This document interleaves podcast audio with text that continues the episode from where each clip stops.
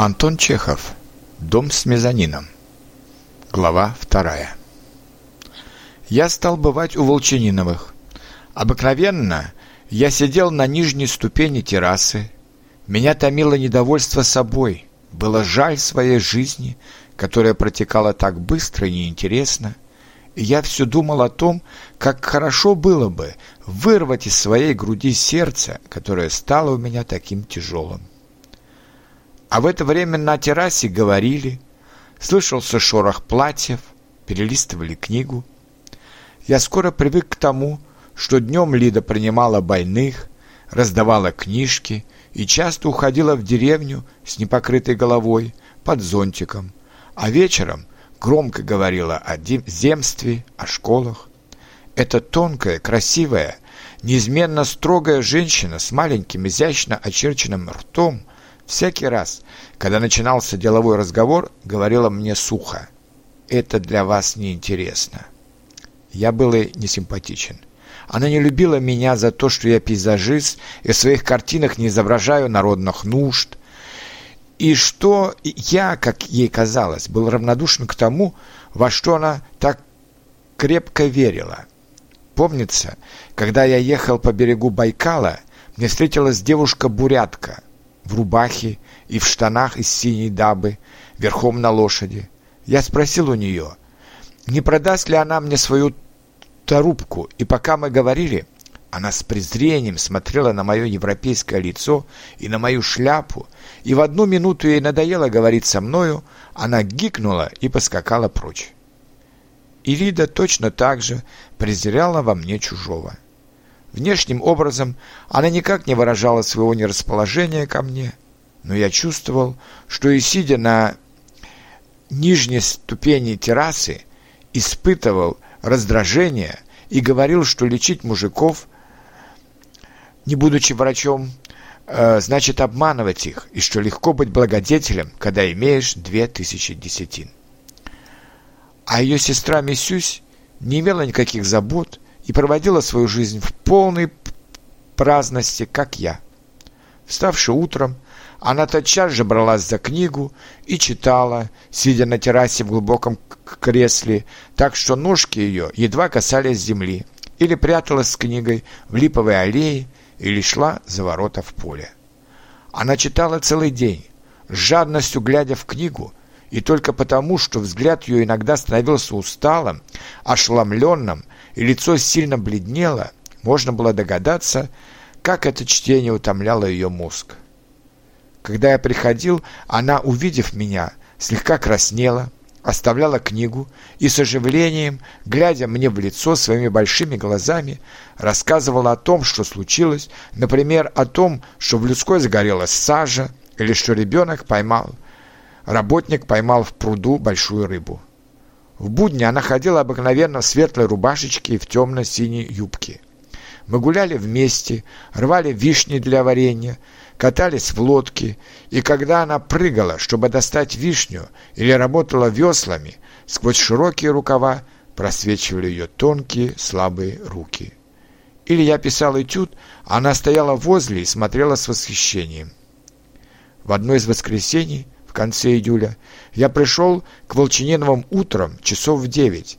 Я ходил по парку, держась подальше от дома, и отыскивал белые грибы, которые в то ле... которых в то лето было очень много, и ставил около них метки, чтобы потом подобрать их вместе с Женей. Дул тепл... теплый ветер. Я видел, как Женя и ее мать, обе в светлых праздничных платьях, прошли из церкви домой, и Женя придерживала от ветра шляпу. Потом я слышал, как на террасе пили чай.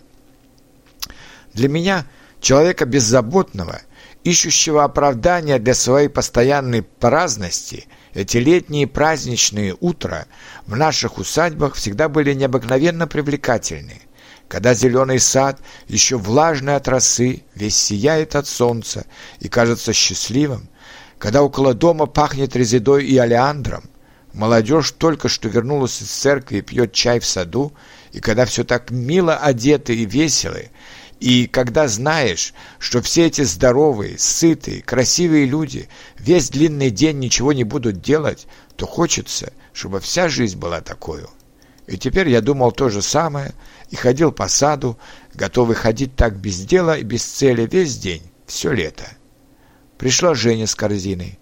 У нее было такое выражение, как будто она знала или предчувствовала, что найдет меня в саду. Мы подбирали грибы и говорили, и когда она спрашивала о чем-нибудь, то заходила вперед, чтобы видеть мое лицо. «Вчера у нас в деревне произошло чудо», — сказала она.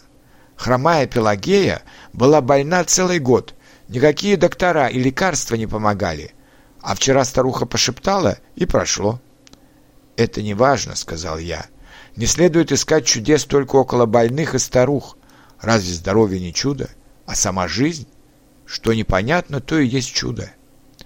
«А вам не страшно то, что непонятно?» «Нет. К явлениям, которых я не понимаю, я подхожу бодро и не подчиняюсь им. Я выше их. Человек должен сознавать себя выше львов, тигров, звезд, выше всего в природе, даже выше того, что непонятно и кажется чудесным, иначе он не человек, а мышь, которая всего боится». Женя думала, что я, как художник, знаю очень многое и могу верно угадывать то, чего не знаю.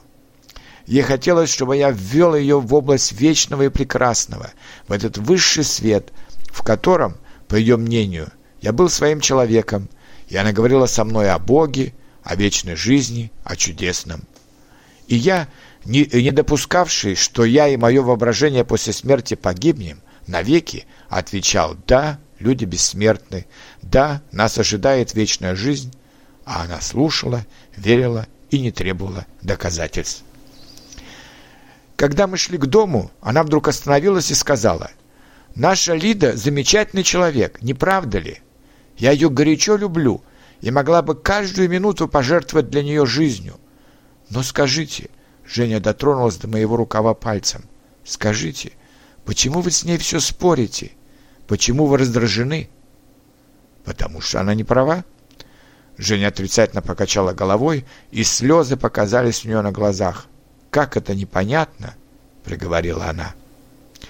В это время Лида только что вернулась откуда-то и, стоя около крыльца с хлыстом в руках, стройная, красивая, освещенная солнцем, приказывала что-то работнику. Торопясь и громко разговаривая, она приняла двух-трех больных, потом с деловым озабоченным видом ходила по комнатам, отворяя то один шкаф, то другой, уходила в мезонин, ее долго искали и звали обедать, и пришла она, когда мы уже съели суп. Все эти мелкие подробности я почему-то помню, люблю, весь этот день живо помню, хотя не произошло ничего особенного. После обеда Женя читала, лежа в глубоком кресле, а я сидел на нижней ступени террасы. Мы молчали. Все небо заволокло облаками, и стал накрапывать редкий мелкий дождь. Было жарко, ветер давно уже стих, и казалось, что этот день никогда не кончится. К нам на террасу вышла Екатерина Павловна, заспанная, с веером. «О, мама!» — сказала Женя, целуя у нее руку. «Тебе вредно спать днем». Они обожали друг друга. Когда одна уходила в сад, то другая уже стояла на террасе и, глядя на деревья, окликала: «Ау, Женя!» или «Мамочка, где ты?». Они всегда вместе молились, и обе одинаково верили и хорошо понимали друг друга, даже когда молчали. И к людям они относились одинаково. Екатерина Павловна также скоро привыкла и привязалась ко мне, и когда я не появлялся два-три дня, присылала узнать, здоров ли я. На мои этюды она смотрела тоже с восхищением, и с такой же болтливостью, и так же откровенно, как Мисюсь, рассказывала мне, что случилось, и часто поверяла мне свои домашние тайны. Она благоговела перед своей старшей дочерью. Лида никогда не ласкалась, говорила только о серьезном. Она жила своей особенной жизнью и для матери, и для сестры была такой же священной, немного загадочной особой, как для матросов адмирал, который все сидит у себя в каюте. «Наша Лида замечательный человек», — говорила часто мать, — «не правда ли?» И теперь, пока накрапывал дождь, мы говорили о Лиде. «Она замечательный человек», — сказала мать и прибавила вполголоса тоном заговорщицы, испуганно оглядываясь. Таких днем с огнем поискать.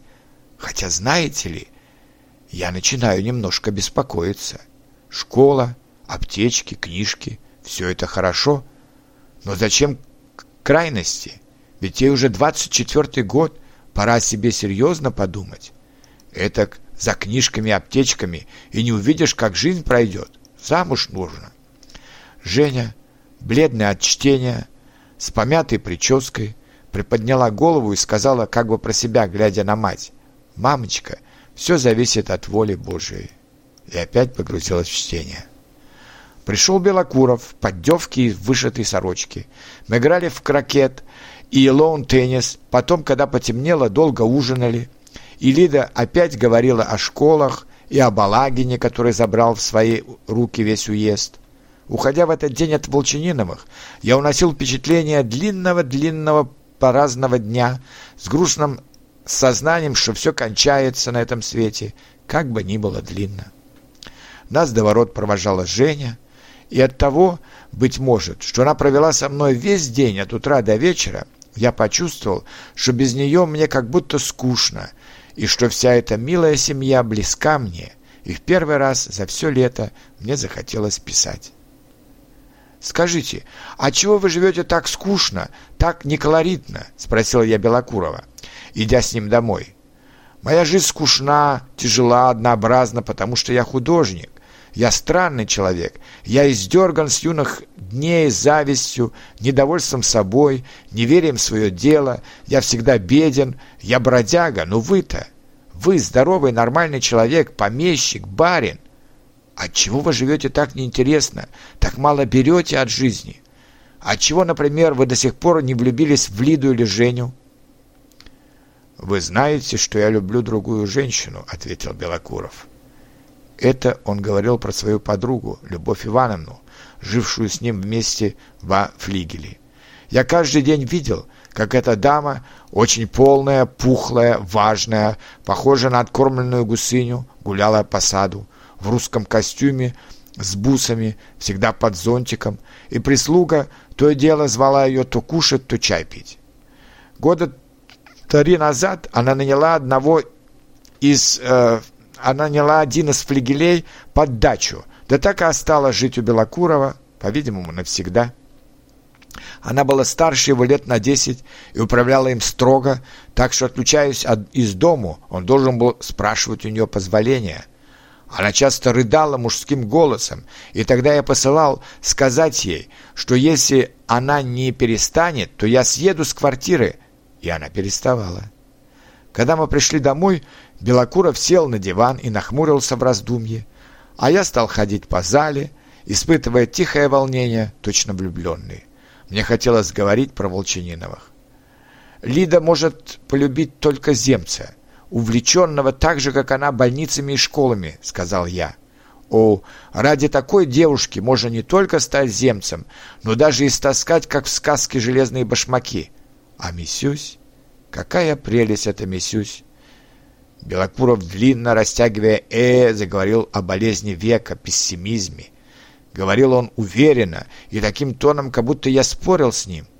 Сотни верст пустынной, однообразной, выгоревшей степи не могут нагнать такого уныния, как один человек, когда он сидит, говорит, и неизвестно, когда он уйдет.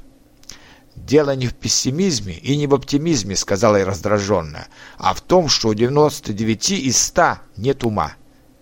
Белокуров принял это на свой счет, обиделся и ушел.